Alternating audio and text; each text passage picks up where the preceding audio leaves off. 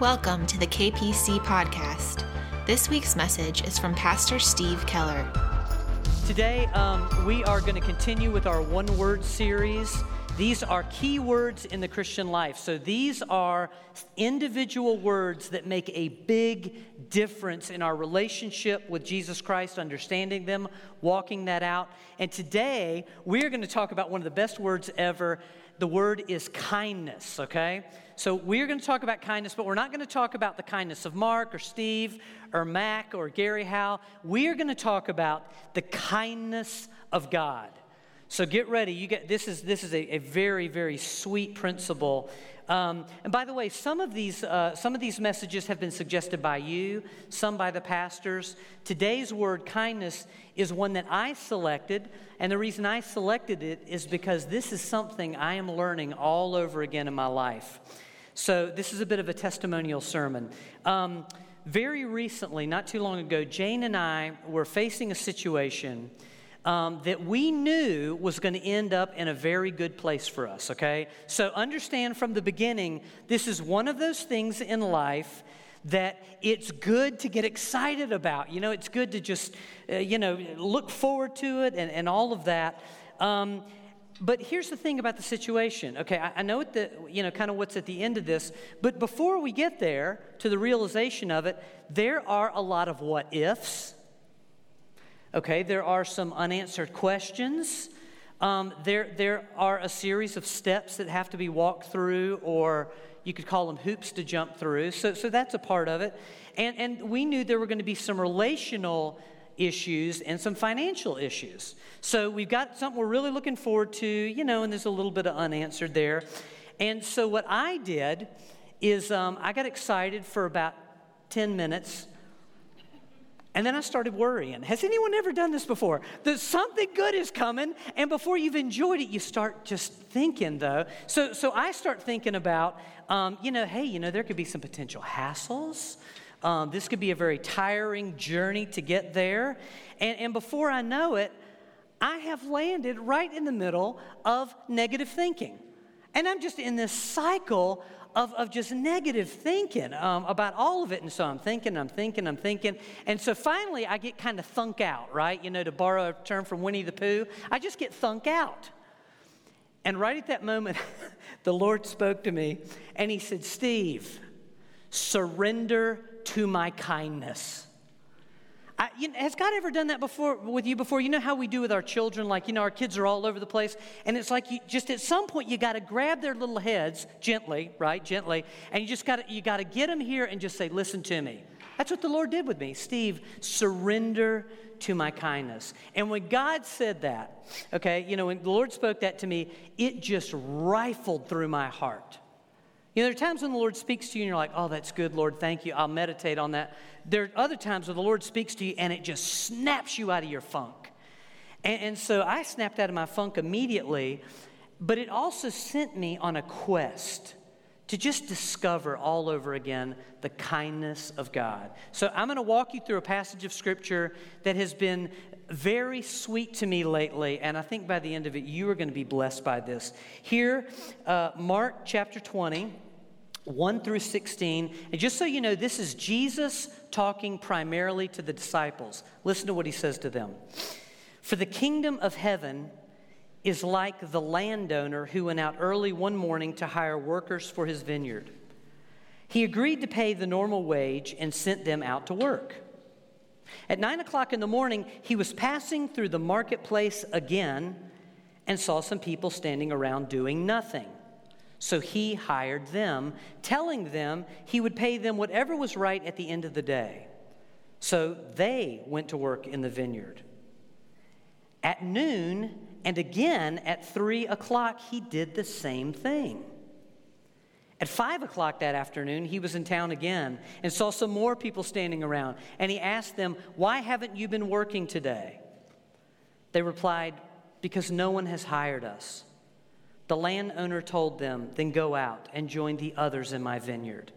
That evening, he told the foreman to call the workers in and pay them, beginning with the last workers first. When those hired at five o'clock were paid, each received a full day's wage. When those hired first came to get their pay, they assumed they would receive more. But they too were paid a day's wage. Then, they re- when they received their pay, they protested to the owner. Those people only worked an hour, yet you've paid them just as much as you paid us who worked all day in the scorching heat. The landowner answered one of them Friend, I haven't been unfair. Didn't you agree to work all day for the usual wage? Take your money and go. I wanted to pay this last worker the same as you. Is it against the law for me to do what I want with my own money? Should you be jealous because I am kind to others? So, those who are last now will be first then, and those who are first will be last. Let's pray. Oh, Father God, this is such a good story. And in this story, we discover your heart all over again for us. And I just pray today that we would have ears to hear, eyes to see, and a heart to respond to the kindness of our great God in Jesus' name. Amen. Okay, um, there are some passages of Scripture that are a little tricky, and this is one of them in, in a simple respect. And it's that Matthew chapter 20 is a continuation story, okay? So it's very easy to read this and go, oh, those are good principles. But if you don't go back into chapter 19 to see what came before, you miss some stuff. So here's what happens at the end of chapter 19. Uh, many of you are familiar with the story of the rich young man. Let's see some hands there. Uh, some Bibles say rich young ruler. Uh, one day, a, a, a person of considerable wealth came to Jesus and he wanted to know what he needed to do to get into heaven. So Jesus gives him a, a, very good and a very standard answer, and it is to obey the commands of God. And um, then Jesus lays out some of the commands of God from uh, the Ten Commandments. The, the man very joyfully answers back, Well, Jesus, good news, I have kept those commandments. I should be in great shape for heaven. Jesus says, And there is this one other thing. Um, you are a man of considerable wealth, you have great riches, and so to be able to truly follow me, you need to sell your possessions. You need to get rid of your possessions, take the money from those possessions, give it to the poor, and then you will be completely unencumbered to come and follow me. And we know what happens, right? The young man hears this, shakes his head, walks away. It's too much to ask. Now, to be very clear, understand this. If you are a person in the room with considerable wealth, we want your money. No, that's not the point. No, Jesus, Jesus is not saying here that it's wrong to have wealth. The problem in this guy's life is that he is in love with his wealth. That's the problem. You can have tremendous resources and be a very uh, benevolent, giving person. You can have a whole lot of money and love God a whole lot more than, than anything else. This guy has the other problem. He's in love with the stuff, he can't get rid of it. Now, the disciples hear this and they see this and, um, and, and, and, they are bothered by this. And so they, they ask Jesus a question Well, Jesus, if that's how it is with this guy, who in the world can be saved? It's humanly impossible. And Jesus answers back and says, You know what? It is humanly impossible, meaning for anybody to save themselves. But with God, all things are possible, meaning through Jesus Christ, everyone can be saved. So the disciples hear all of this and, and, and they've got it worked out, okay? You know, if, if we've got great riches, you know, if we're in love with anything else, we need to get rid of that. You know, we get rid of all to follow him. Jesus, we get the principle. So, so Peter at the end of this says, you know what, Jesus? When I look around at me and the other 12 disciples, we have done this. We have given up everything to follow you. I mean, we, have left our old lives. We followed you. And then, then Peter asked this So, Jesus, what are we going to get? We have really got it coming to us. And, and so Jesus answers back, and he actually does speak to the reward that the 12 disciples will receive. There is a great spiritual reward. He speaks, speaks to that, but then he says something that requires a parable in chapter 20. Jesus says at the end of verse 19, guys, there are many people that you think are going to be first in the kingdom of heaven. Some of those people are going to be last. And there are a lot of people looking around you that you figure they're the least and the last. Some of those people are going to be first. All of that precedes Matthew 20. And then Jesus now launches into a parable explaining all of this, just putting the dynamic out there. And, just so you know, a parable is a, is a story, right? Um, a parable is a heavenly truth that is spoken through an earthly story that we can all understand. That's why Jesus opens here in 20 and he says, Guys, the kingdom of God that we are talking about is like, and then he starts the story. It is like a landowner who went out early one morning to hire workers for his vineyard. Um, now, now, just so you know, when it comes to landowners in biblical times, landowners already had a workforce. Okay? So if you were a landowner, meaning an estate owner, you already had servants, um, you had slaves, and by the way, sla- biblical slaves are very different from U.S. colonial slaves. Um, but but you, you had a workforce in place. But at harvest time, there was extra work to do. You know, there are all these crops that had to be gathered. And so landowners would go out into the marketplace and they would look for what we would call day laborers you know, uh, Kelly, Kelly temps, right? Just temporary workers for a day or a few days or maybe a week to gather in the harvest. Now, here's the thing about day laborers. If you made a food chain of workers, okay, like uh, uh, people on different scales of the workforce, day laborers were on the very bottom of the scale. Okay, these were folks that did not have a regular gig. They could not find, you know, no, any, any kind of just consistent work.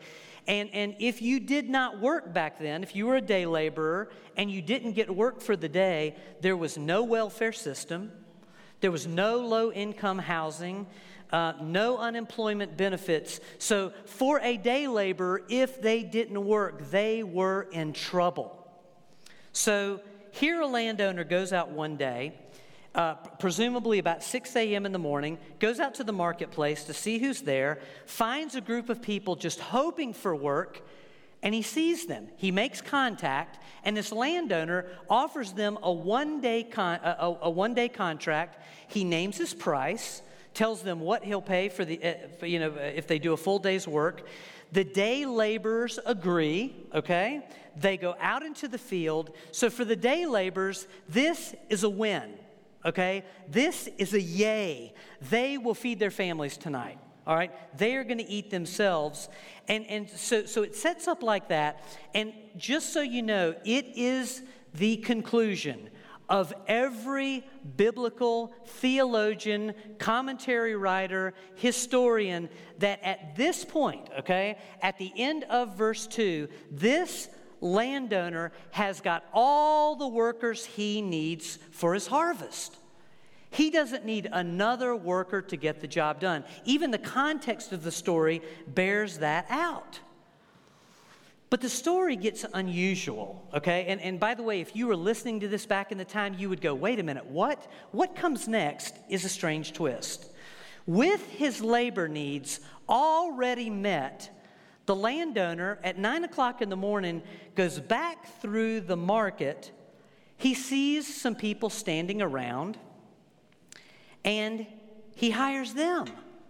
Now, this time there's no contract, okay? So, so, there's no contract at all. He just says, Look, you can go join my guys out there. And I'll think about it, and whatever I think is fair, at the end of the day, I'll go ahead and pay you that. And so these guys go out, but there is a point now for every hearer of the story. The disciples, anybody on the fringes, us now, the point is this. It is clear here that this landowner has got a big heart, okay? We're talking about a pretty kind man. He doesn't need these guys, but something happens when he sees that these idle non workers. He's moved with compassion. Oh, okay, I'll, I'll use a few more. And, and, and so they get it. We, we've got a pretty kind man. And if the story stopped there, I think we would sort of get a point.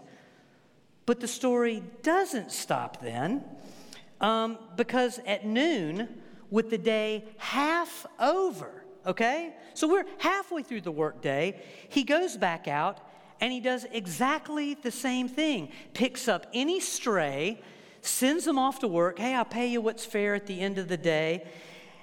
But then he does it again, at three o'clock in the afternoon. Okay, at three o'clock in the afternoon, we're talking about the work there goes from sun up to sundown. Three o'clock in the afternoon, there's not a whole lot of daylight left. The day is three fourths over, and he goes through, and once again, he, he hires some, some, some more workers, leading everyone who, who's hearing this to go, oh my gosh, this landowner is ridiculously compassionate. All right, there's generosity, and then there's just hyper generosity. Boy, the point has been made. Jesus, we get it. This landowner is incredible. He can't pass anybody by who's unemployed without giving them a job. Anybody who's got a need that he can possibly meet, this guy is going to meet it. But at this point, the story goes racing straight past the ridiculous into the absolutely absurd when at five o'clock in the afternoon. Folks, what are most of us doing at five o'clock in the afternoon? We're, we're, right, we're punching out and going home at five o'clock in the afternoon with, with an hour, maybe two hours left. This man goes out again and he offers a final few stragglers out there a job in his field. Translation these guys aren't even going to break a sweat before the whistle blows. So we get the point, right? We get the point. This, yes, this is a parable. This is a heavenly reality being told through an earthly story. We get the point. This is the most compassionate landowner of all time. I've never met anybody this compassionate and kind in my life. This generosity and love is off the charts. Jesus is talking about God. He is talking about God because this is who our God is, right? This is the heart of our God. God is all about helping the poor, God is all about caring for, for, for those who can't care for themselves. You know, and we know this is true about God. I mean, even just salvation alone, we know that our God will take anybody into his kingdom at any time. This fits, we get the point. And by the way, that is part of the point of the parable. If we stop there, we've got a pretty good point, but there is actually a bigger point to this story. And the bigger point comes at the end of the workday, okay?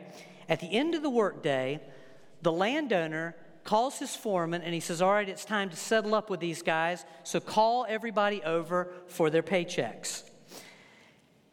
And the last are called first. All right, no big deal to us. But if you've uh, read much ancient Near East history, if you've studied biblical history, that's not how it worked in the ancient world. In the ancient, and we, we, we have records of the ancient world, but landowners and others paying day laborers always paid the first hired first. But here we've got a reverse order. Now, if you were listening to Jesus that day, the fact that suddenly it's a reverse order is a hint. It is a hint that something really wacky and strange to our way of thinking is about to happen, and it is. Uh, let's also remember so far, the landowner has been incredibly generous, incredibly compassionate, um, hire people he didn't even need. And so here are the last, all right? And the last, by the way, should already be thrilled. I got hired at five o'clock. I shouldn't have even got hired today to get anything, these guys are already thrilled.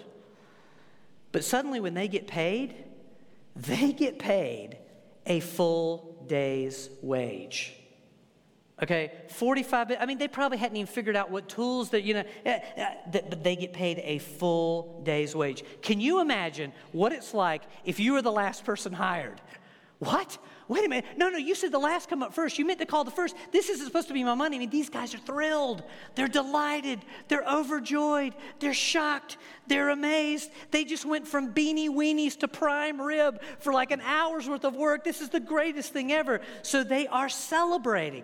But there's also a celebration going on in the line because from context here, we know that everyone who is hired after, okay, so from the last, the next last, the next last, the next last, all the way up to the first, they are all beginning to do a little math in their heads and they're going, oh my goodness, This guy just paid the last a full day's wage. What are we going to get? You know, and, and the first guys are like, they worked an hour, we worked 12. If the math holds, we're going to get 12 times the amount. So they're excited, they're coming up, you know, that we're going to hit the jackpot.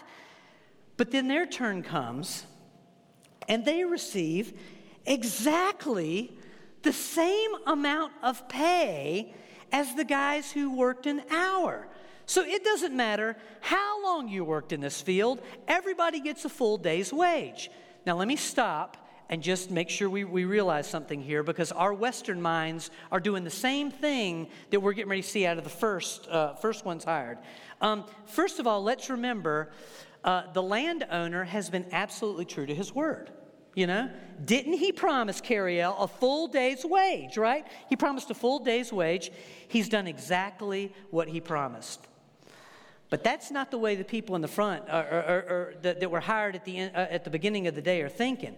These guys are ticked. They are angry, and they let the owner know it. This is so unfair. How, could you do something like this? I mean, we worked longer and harder than everybody else in this line, and yet we get the same pay. We were out in the scorching heat all day long. We wore ourselves out for you. What kind of a system are you running here? I mean, they're, they're just boiling over. And you know, honestly, okay, honestly, most of us get where they're coming from, don't we? I mean, if it were you, if it were me, especially with our system of balances, and you know, you've got unions all over the United States, and you know, I mean, there's all these rules and rights in place, we would be feeling the same way. This is a very natural human reaction. If any of you have a high sense of justice like I do, um, it, we would struggle with this. But see, here's the point of the parable. When the landowner speaks, we get the point. And basically, he says to them, folks, when today began, none of you had a job. Nobody had a job when the day began. All of you would have been hungry if I hadn't picked you up. Um, and yet I offered you a job out of nowhere. I, you agreed to the job, to the terms of the job, and I delivered as promised. Everyone in the line received an unexpected blessing. All of you did. How have I been unfair to you? And, and I love what he adds in at the end here. I wanted to bless the last hired the same way I blessed you. Can't I do what I want to with my money? Should you be jealous because I am kind to others? And then Jesus ends the story with the same phrase we see in 19.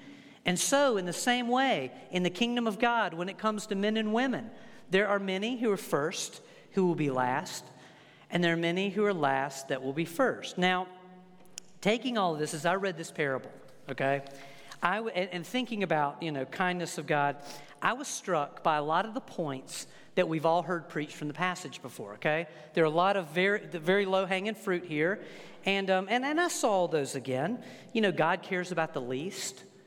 God is incredibly loving. God is, is generous. Um, also, from the passage, uh, He's Lord. We are not, right? God can do whatever He wants to with His resources. The great thing is, though, with a good, loving, saving God, whatever He does with His resources will always be wonderful. But also, uh, everything runs according to His will and His way. So God is completely in charge. So, so I thought about all that, right? And then something struck me that has never struck me before.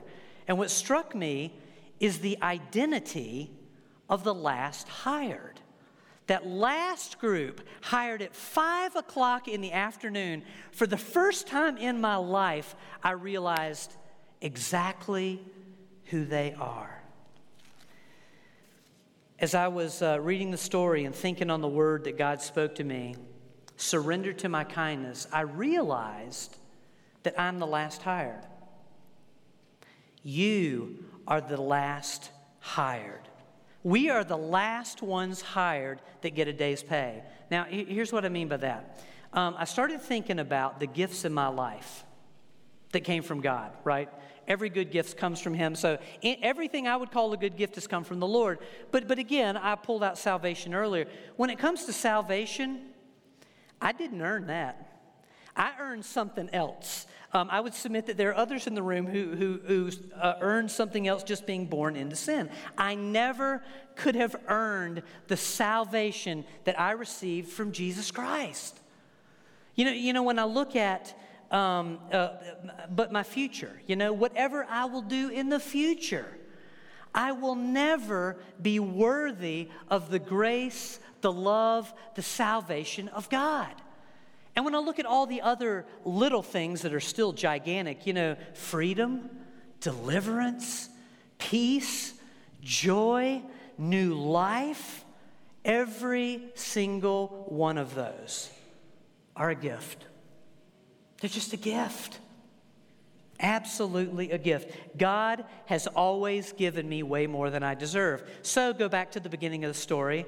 Here I was, you know, not too long ago, and um, I, I, looked back on how, you know, the Lord is doing something really cool in my life right now, and I am sitting here worrying about all this other stuff. What I realized is I am not trusting this amazing God who always keeps his promise you know, who's absolutely for me, this God who has never failed in times past. He saved me, He never left me, He's gifted me, He's empowered me, He's blessed me beyond measure, and He's done the same for all of you. Here is that God, and He's opening a door, and I am imagining the worst, worrying about this and that, running through all the hassles and all the difficulties, and even in the midst of that, this amazing God speaks. And he says, Steve, surrender to my kindness. To me, that just said, Steve, stay in the moment. Steve, trust me. Look to me. Thank me for my goodness. Even before you see outcomes, thank me. It's a season of my kindness. Enjoy it. Be blessed by it. Or the Lord said to me too. Or you can continue to go down the road of negativity and see how that winds up. You know, you can let me know how that goes for you. Thankfully, I chose the kindness of God, and I am really enjoying just the favor and the goodness of God. And folks, that scenario is every one of us every day of our lives. We always have a choice to just lean into and feast on the Lord's kindness in our lives, even in the hardest times. I used to say this when I gave my testimony.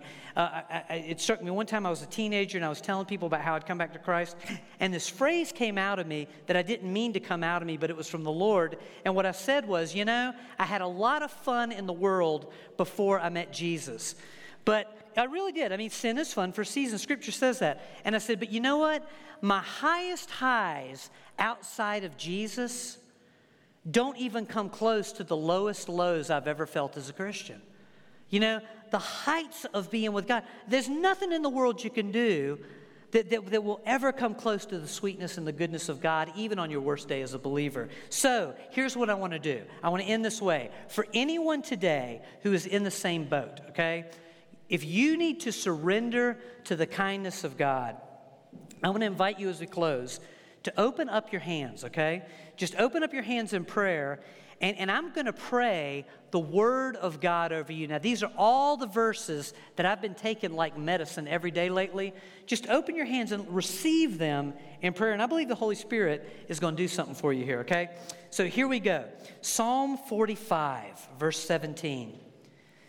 The Lord is righteous in everything he does, he is filled with kindness.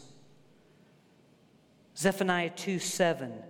For the Lord their God will visit his people in kindness and restore their prosperity again. Romans 2 4.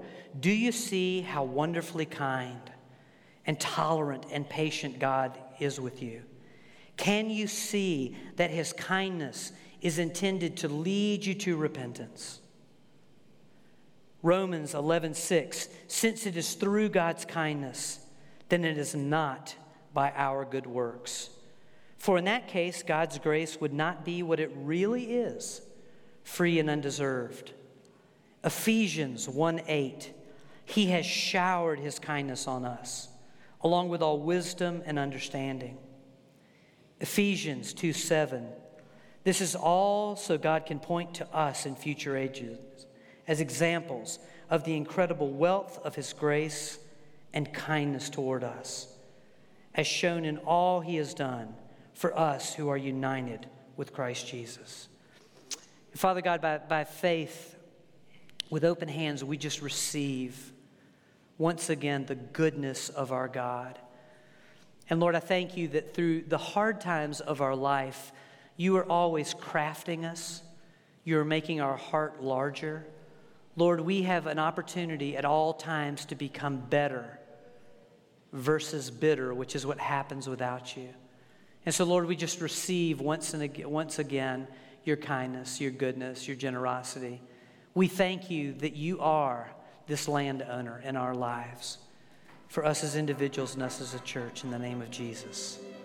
Amen and amen. All right. Good stuff. Isn't God good? He's the best. Thank you for listening to the KPC podcast. For more messages and information, visit kpc.org.